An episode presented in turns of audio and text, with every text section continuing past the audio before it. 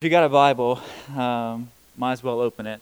So open your open open the Word to First John. We're going to spend a little time there this morning. We're going to pop back into this series for one week and then pop back out for about four or five and hit a series at the beginning of the year. Then come back to First John, finish it up, and then hit the Ten Commandments sometime in the spring. And so it's going to be a that's just kind of where we're headed. But this morning we want to take a look at First John chapter four together. Um, so if you got a Bible, turn there with me. First John chapter four, where we left off, uh, was in verse thirteen. And so that's where we're going to pick up reading together and read down through verse twenty-one. It'll be on the screen, by the way, if you don't have it in front of you. So you can just follow along there. First John chapter four, verse thirteen says, "By this we know that we abide in him and he in us, because he has given us of his Spirit. And we have seen and testified that the Father has sent his Son to be the Savior of the world.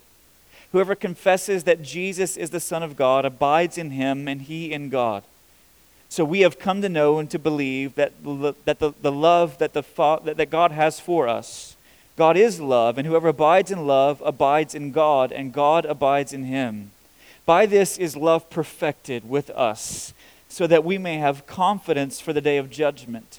Because as he is, so also are we in this world. There is no fear in love, but perfect love casts out fear.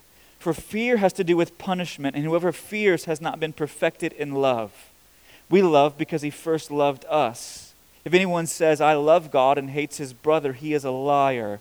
For he who does not love his brother whom he has seen cannot love God whom he has not seen. And this commandment we have from him, whoever loves God must also love his brother." Now, one of my earliest childhood memories was a terrifying encounter with a rodeo clown. I can remember my parents taking me to the rodeo at Burton Coliseum there in Lake Charles, Louisiana. Um, I was probably maybe four or five years old, and we walk into the Coliseum and we walk up into the stands, and they've got the dirt floor and they've got all the animals out there, uh, and so they, you know, they they they, they we, we find our seats, and during the the show that they're putting on, I decided to kind of wander down to the railing, kind of right there toward the front. And so um, at, at one point during the rodeo, you know, all the clowns come out, they start running around the Coliseum, and then they've got the, you know, the bulls out there running, and the clowns are running from the bulls, and the clown comes, and I'm standing at the railing, and he jumps up at the railing right there where I was, right in my face. And I can remember just bursting into tears. My mom had to come. My hands were just gripping that railing so hard. My parents had to pry me away from the railing and comfort me and console me for years of therapy and counseling, right? It was a terrifying encounter.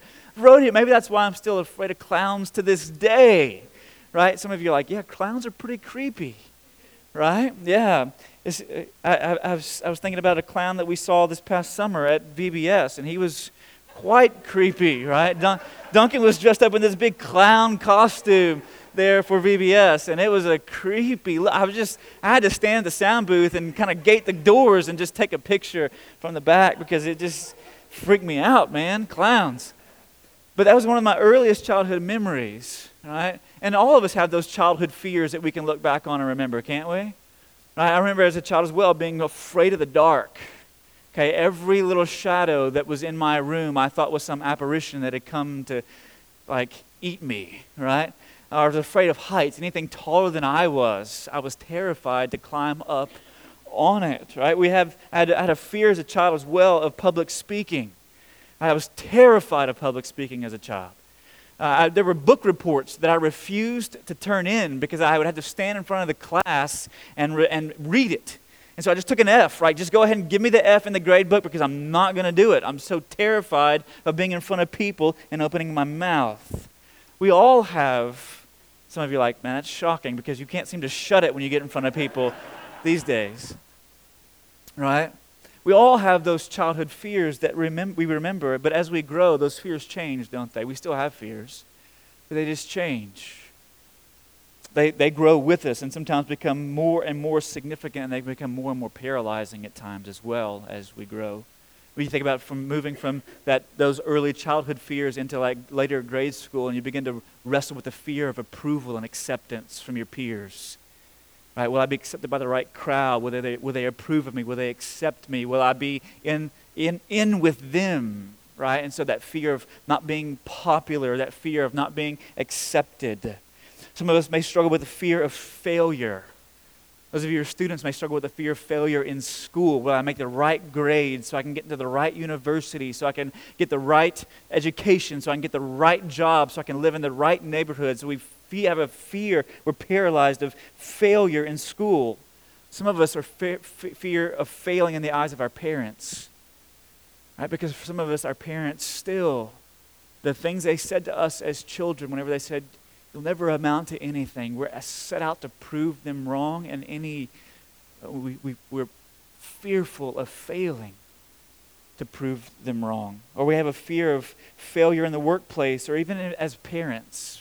We have a fear of not being a good mom or being a good dad, of of raising up our children the way they should go, so that whenever they are old, they shall not depart from it. We, that am I being faithful and responsible with these responsibilities? God, give me the full weight of it. And we're terrified of that at times. Some of us have a fear of change, anything different, anything new. Like, I just like the way things have always been. Can't we just keep them that way? Everything is safe there. Right? And so we're afraid of change. Or maybe we're afraid of being insignificant or having an inconsequential life, just an ordinary life. See, as we change, our, as we grow, our fears don't go away, they just change. They just morph, they just shift, and they can become paralyzing. But I want you to consider something. In every one of these fears that I've mentioned this morning, every single one of them, what we're afraid of underneath those fears are the judgments of other people. Right? In our fear of failure, sometimes in our fear of change, or in our fear of being accepted, or in our fear of being approved of, or our fear of being insignificant. What we're afraid of most is what how we would judge ourselves when we look in the mirror, and how others would judge us whenever they look at us. And that's what paralyzes us, is those judgments that others would render upon us. And some people live under the weight of those fears. They live under the weight of those fears, and they can't seem to break free from them. And so as we enter into twenty nineteen, I want to ask you a question. What if twenty nineteen was a year of no fear for you? A year in which fear began to recede, like floodwaters, right? It just began to recede and go back into the proper channels and banks, and it was no longer flooding the shores of your life. What if twenty nineteen was a year of no fear? And if it's going to be that, here's what I want to ask you to, to consider this morning is this, is that if you're going to move into twenty nineteen and have a year with no fear of approval or acceptance or failure or change, here's what you've got to understand, is that for many of us in the room, we fear the wrong thing. And that's why we cannot seem to break free from these fears. See, for many, John, listen, in the text that I just read to you, John is making an assumption. He's making an assumption about the fear that exists in the hearts of people. And he assumes something in the text that I don't think is the experience of many in modern Western culture. Because what he assumes, listen to verses seventeen and eighteen, he says, "By this is love perfected with us, so that we may have confidence for the day of judgment." And then further into verse eighteen, he says, "There's no fear in love, but perfect love casts out fear, for fear has to do with punishment." See, John assumes that for sinful, fallen human beings, that there is a fear of future punishment at the day of judgment.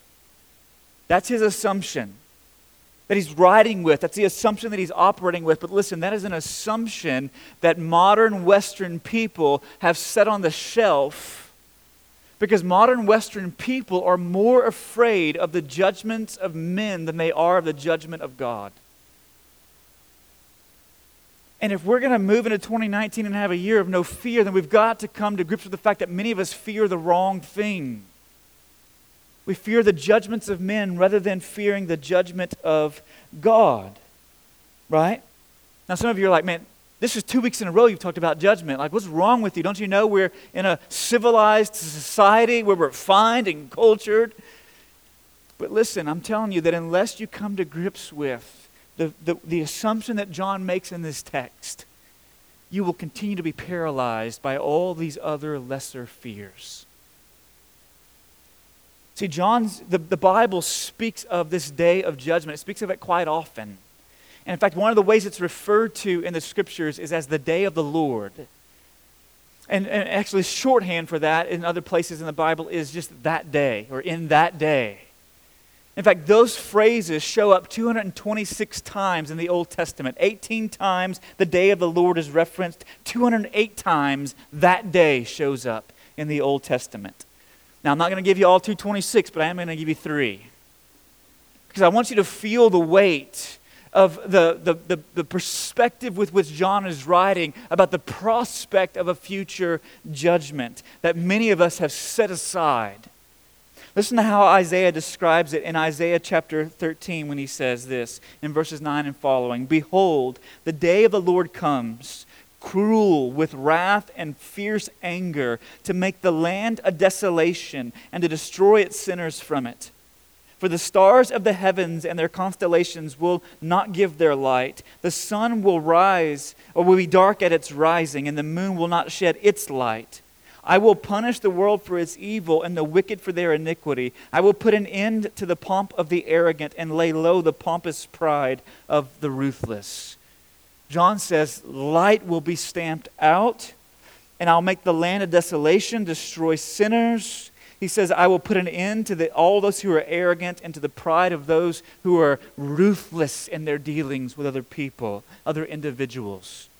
See, the day of the Lord is a day in which God would come to judge. God would come to set things right. You find it described elsewhere in Zephaniah chapter one. This is a pretty graphic description, so buckle your seatbelts, right? Verses fourteen and following in Zephaniah one says, that the great day of the Lord is near. It's near and hastening fast. The sound of the day of the Lord is bitter. The mighty man cries aloud there. A day of wrath is that day. A day of distress and anguish. A day of ruin and devastation. A day of darkness and gloom. A day of clouds and thick darkness. A day of trumpet blast and battle cry against the fortified cities and against the lofty battlements. I will bring distress on all mankind, so that they shall walk like the blind, because they have sinned against the Lord. Their blood shall be poured out like dust, and their flesh like dung. Neither their silver nor their gold shall be able to deliver them on the day of the wrath of the Lord. In the fire of his jealousy, all the earth shall be consumed, for a full and sudden end he will make of all the inhabitants of the earth.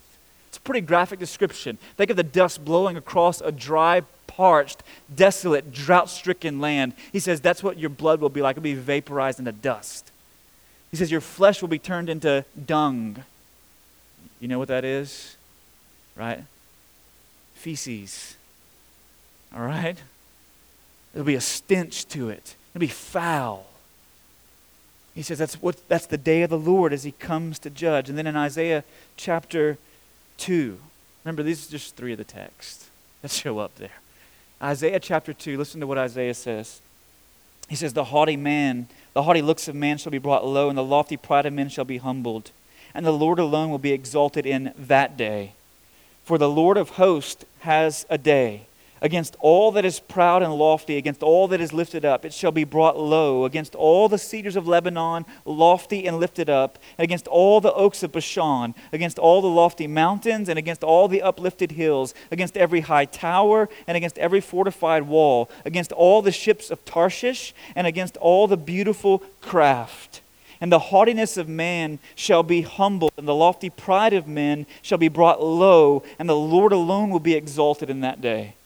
And the idols shall utterly pass away, and the people shall enter the caves of the rocks and the holes of the ground from before the terror of the Lord and from the splendor of his majesty when he rises to terrify the earth. In that day, mankind will cast away their idols of silver and their idols of gold, which they made for themselves to worship, to the moles and to the bats, to enter the caverns of the rocks and the clefts of the cliffs, from before the terror of the Lord and from the splendor of his majesty when he rises to terrify the earth. He says, listen, you're going to flee to the holes of the ground and the caves of the mountainsides, trying to escape this great judgment that's falling upon them. They're going to pay, try to pay for entrance to the moles. They're going to give their idols of silver. To the bats in the caves, they're going to give their idols of gold, saying, let me in. I'm trying to escape this judgment that is falling. Because in that day, he says, all the mountains, the high peaks are going to be crushed. And in that day, everything that looks stable and firm and solid and rooted and immovable will be brought low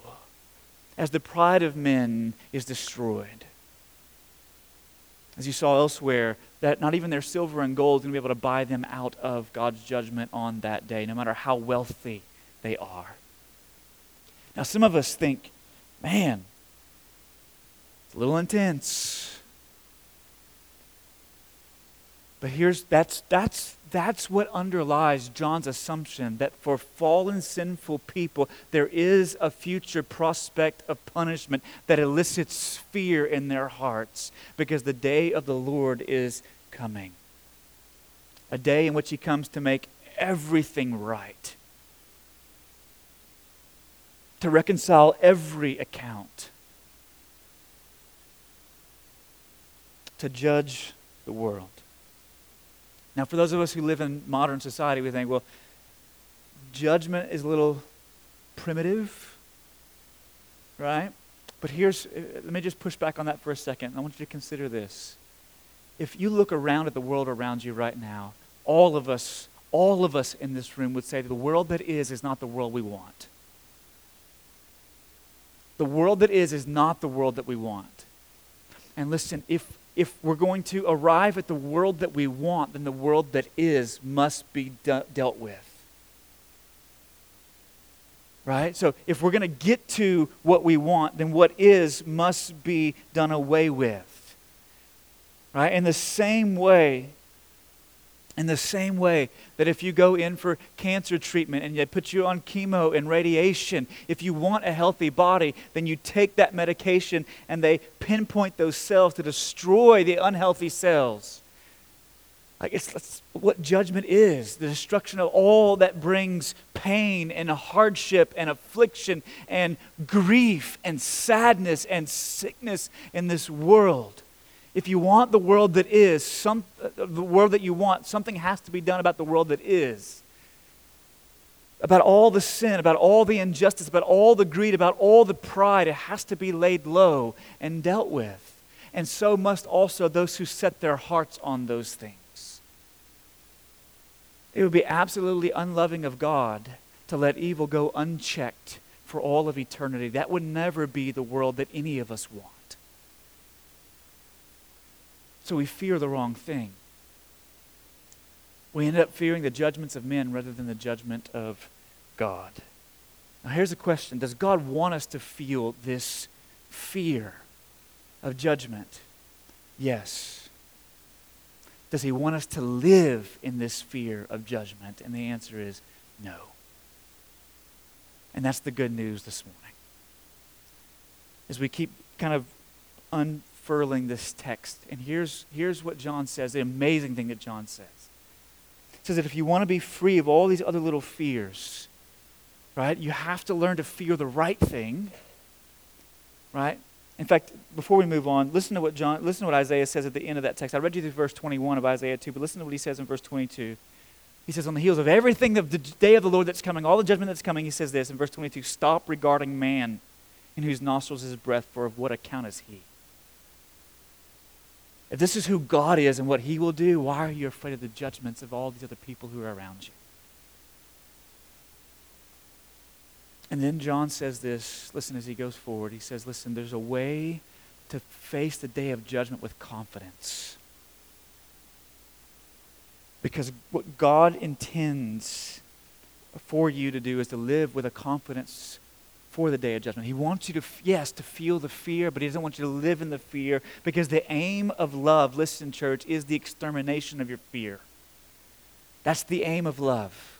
The aim of God's love for you is that your fear would be exterminated. Now listen, we have an exterminator that comes to the house every once in a while, right? About once a quarter or so, they show up with their truck and their spray, and they walk around the ex- external outside of the house, and they spray granules, and they spray the weep holes, right, to drive out, right, all the things that are trying to find a safe and comfortable and warm and dry place to live.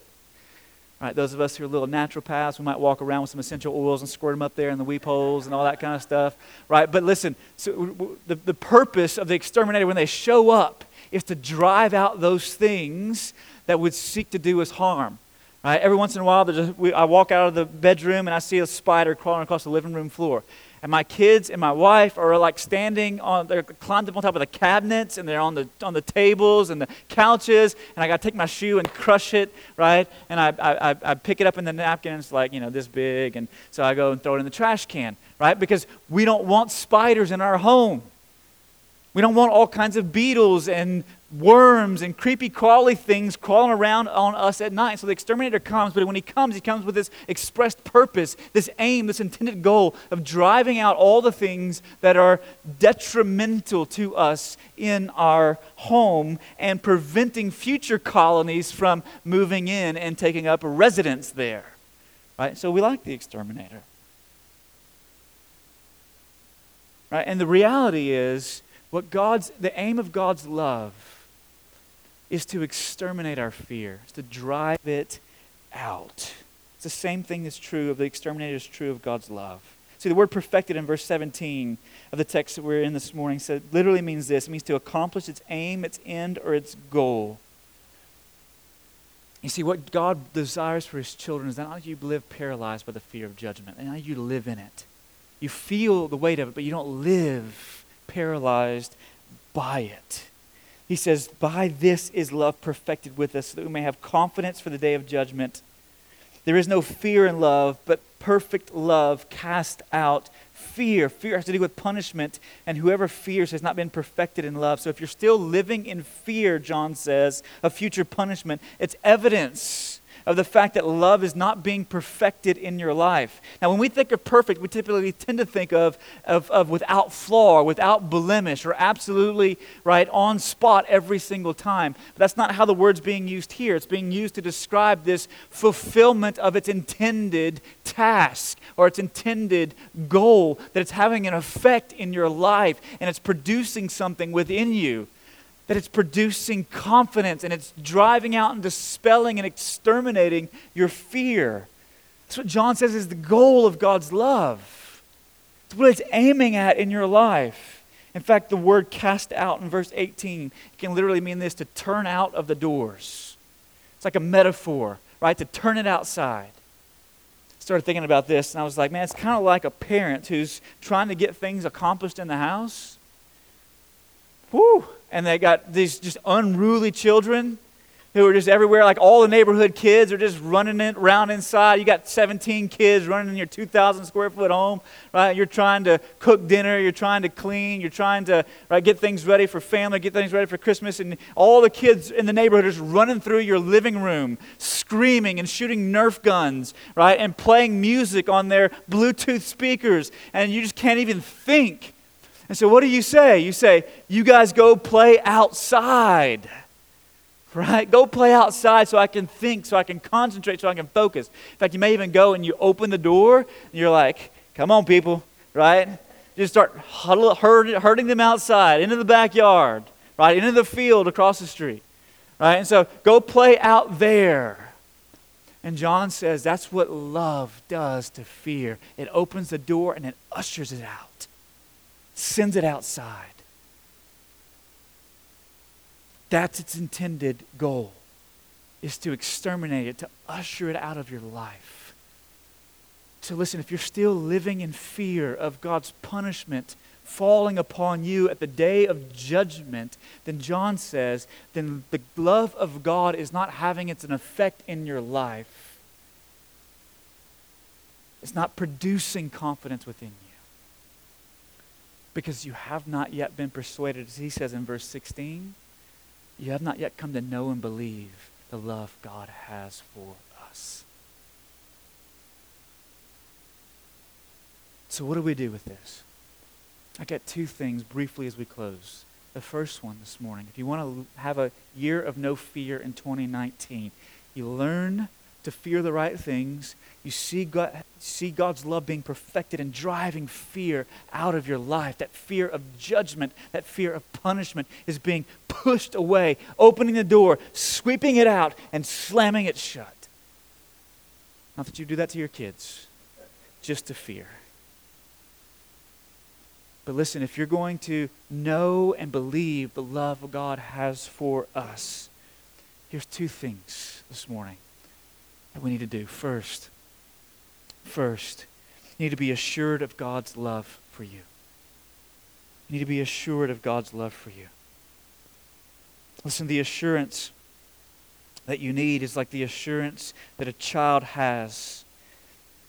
When a child is assured of the love of their father or the love of their mother, it gives them a great sense of confidence to move out into the world, doesn't it? Right? I was I was thinking about um, little Brooklyn Ehlert up here on the stage at Christmas Eve service, right? And she was sitting right here next to Amanda, and Amanda's reading the story. I could tell Brooklyn's loved. I could tell she knows she's loved in her home and loved by her parents and loved by her family, because she is just unashamed, right, to speak forth in front of all you people who are out there in the audience, right?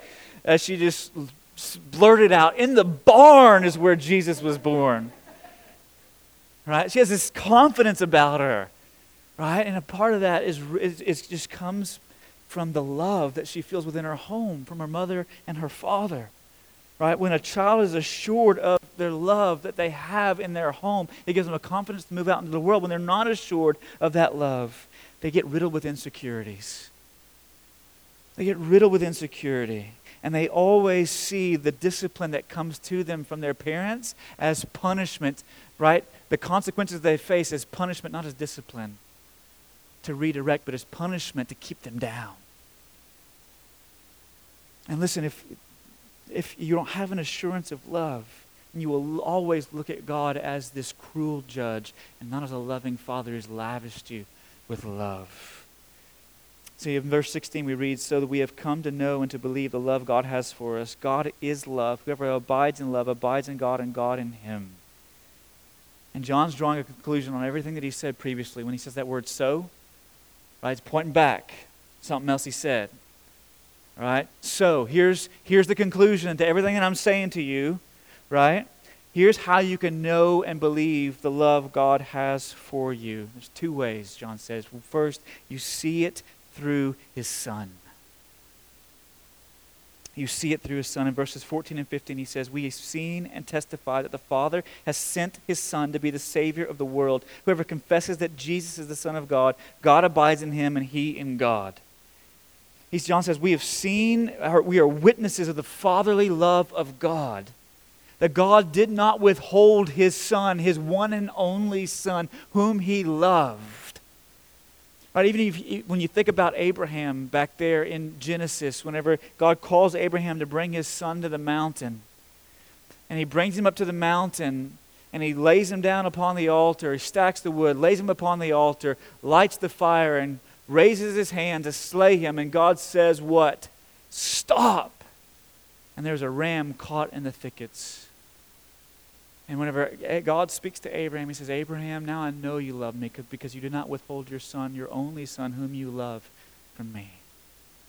And listen, church, the only way that you will ever be assured of God's love is if you can look at God and say, "God, now I know you love me because you did not withhold your son, your only son, whom you love, from me." But instead you freely gave him. And you not only brought him to the place of sacrifice, but you actually carried it through. He was beaten and broken and bloodied for me, for you. His life was, breath was drawn from his body, and his life came to an end for us. You see it in the person of Jesus Christ. You see it in God's Son. You be, and you're assured of the fact that he loves you. But not only do you see it in his Son, but you experience it through his Spirit. You experience it through his Spirit. Look what he says in verse thirteen. He says, by this we know that we abide in him and he in us, because he has given us of his Spirit. You know, the Holy, one of the things the Holy Spirit does in our lives is he takes things that are true and he makes them real. Right? You can know, right, that it's true that in Hispanic cultures they take siestas. Okay? Right? You can travel down into Mexico and Uh, or to Latin America, and right after lunch, maybe they go and kind of retire for a moment and rest, and they come back out and kind of finish up their labor for the rest of the day. You can know that's true, and you're like, man, did we ever mess up in America, right? We give kids in kindergarten siestas when they don't want to sleep, and then when we do want to sleep, whenever we're forty-one, we can't sleep because everybody expects us to be working. Uh, you can know that there's other cultures that do things differently than we do. You can read about that in a book, but it's another thing whenever you actually travel to that culture and you experience that firsthand. You see, you could, you and I can know all day long that God is love. John tells us that multiple times in First John. But what the Holy Spirit does is he takes what is true about God, that he is indeed love, and he makes it real in your life, so it's like fireworks going off at times. Or do you ever find fireworks going off in your soul on certain occasions whenever the love of God once again becomes real, because the Spirit has taken something that is true, shown the spotlight, and illuminated that truth in your life, and all of a sudden it becomes vibrant. It goes from being in black and white to being in four K high-def color. It goes from being true to being real for you and your experience, and those two things cross over. Right? It's like it's like three D glasses. You're looking through one side and you see one image. You look through the other side, you see the other image. You bring those two things together in your field of, of vision, and all of a sudden it pops off the screen. That's what John's referring to. He says God's given us of his Spirit to take these things that are true and make them real. And listen, when those moments take place, when the Spirit takes something that's true and makes it real, and you see the beauty of Jesus afresh and anew in your life again and again and again and again and again. In spite of all of your sin, in spite of all of your failure, in spite of all of the judgments of men in your life, and in spite of all the judgments that you render upon yourself when you look in the mirror, your heart begins to erupt because the Spirit is doing what the Spirit does. Be assured of God's love for you. That yes, while you deserve judgment, God sent his Son to be the Savior of the world, John says. And in John fifteen twelve, he says, there is no greater love than this, that a man lay down his life for his friends. And John says, Jesus, Jesus says to all of his disciples who are gathered around, he says, and you, you are my friends.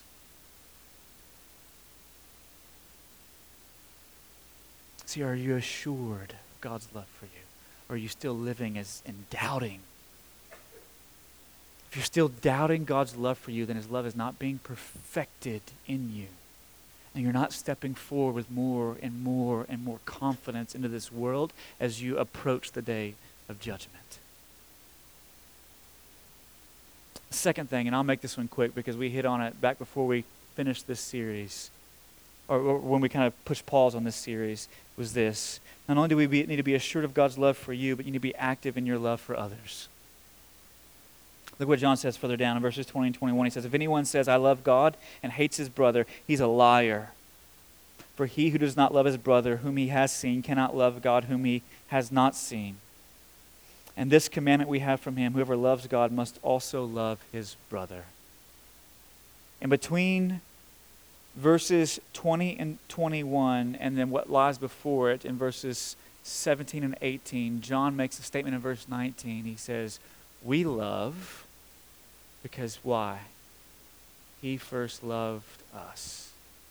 So out of this experience of God's love, as we're assured of it, it moves us out to be active in our love towards others in very real and practical and tangible ways. If you were here back at the beginning of, of or end of November, when we pushed pause on this series, you remember me talking about four ways. We probably don't because you've had Christmas since then, but four ways in which we demonstrate our love for others. Love, it's a sacrificial love that we lay aside our lifestyle. We love in deed and truth with our discretionary time, discretionary income. We're giving it away to bless those who are around us, to show love and demonstrate it to those who are around us. We lay aside our pride in order to encourage and affirm other people. Whenever we see them excelling, we don't grow in jealousy over their giftings, but we affirm how well they serve, how well they teach, how well they how well they administer, how well they sing, how well they do whatever it is that God has gifted and equipped them to do. We don't sit back and say, gosh, God didn't give me those gifts, so I must not be important. So I'm just going to be jealous of them because they got those gifts and they got that platform and I didn't. But I'm going to affirm and encourage those things. But we've got to lay aside our, aside our pride to do that. Got to lay aside your liberty, and sometimes setting aside what you are free to do in Christ in order to serve those who would be in bondage by doing the same things that you're engaged in. See, our, our liberty should be regulated by our responsibility to our brothers and sisters. And then fourth, you might remember that we have to lay aside our comfort. Because sometimes, sometimes loving others means that we lean in with truth in love. And we say things that they may not want to hear. Say things that may be hard for them to hear, that may be hard for them to palate, hard for them to swallow and take in. But we speak the truth in love at times so that, if you remember my illustration from a few months ago, it's been a while, so maybe I give it again, but we don't have time. Instead of being a, a orthotic, it helps support dysfunction. Then you become a thumb that helps work through the dysfunction and restore the body to health. These are all ways that we can love others actively around us. See, in twenty nineteen, if you want it to be a year of no fear, you need to learn to fear the right things. And then allow God's love to accomplish its desired end in casting out fear, opening the door, sweeping it out, exterminating it. And the way that it does that is whenever you're assured of God's love for you and active in your love for others. What might God do in the next twelve months in your life if there was an assurance and an activity that was pervasive day after day after day after day after day? My hope would be is that maybe twelve months from now, we can sit back and celebrate and give praise for what God has done as we step out in confidence into this world, approaching the day of judgment with no fear, because God's love is doing what God's love does. Let's pray together. Father, this morning, as we look forward into another year, that you will, by your grace, give us life and breath and all things. That in this year, Father, that we might live and move and have our being in you. That in this year that we might be assured more deeply of your love for us in your Son. That in this year we might be more active in our love towards those who are around us. Be better encouragers. We be better truth tellers. That we might be better um, responsibility keepers. Father, that we might be better sacrificers in laying aside those discretionary resources you've given us of time and money to serve others well. That we would not love in word or tongue, with actions and in truth. And that as we're more and more assured of this love that you have lavished upon us in your Son by sending him to be our Savior, that we'd be more active in our love towards others. And that through that, your love would be sweeping fear out of our lives. Because we no longer fear judgment. We no longer live in fear of your judgment. And because that ultimate judgment does not threaten us, then all the other smaller judgments that we make on ourselves and others make on us are nothing to us. So we can live free from fear. We pray in Jesus' name.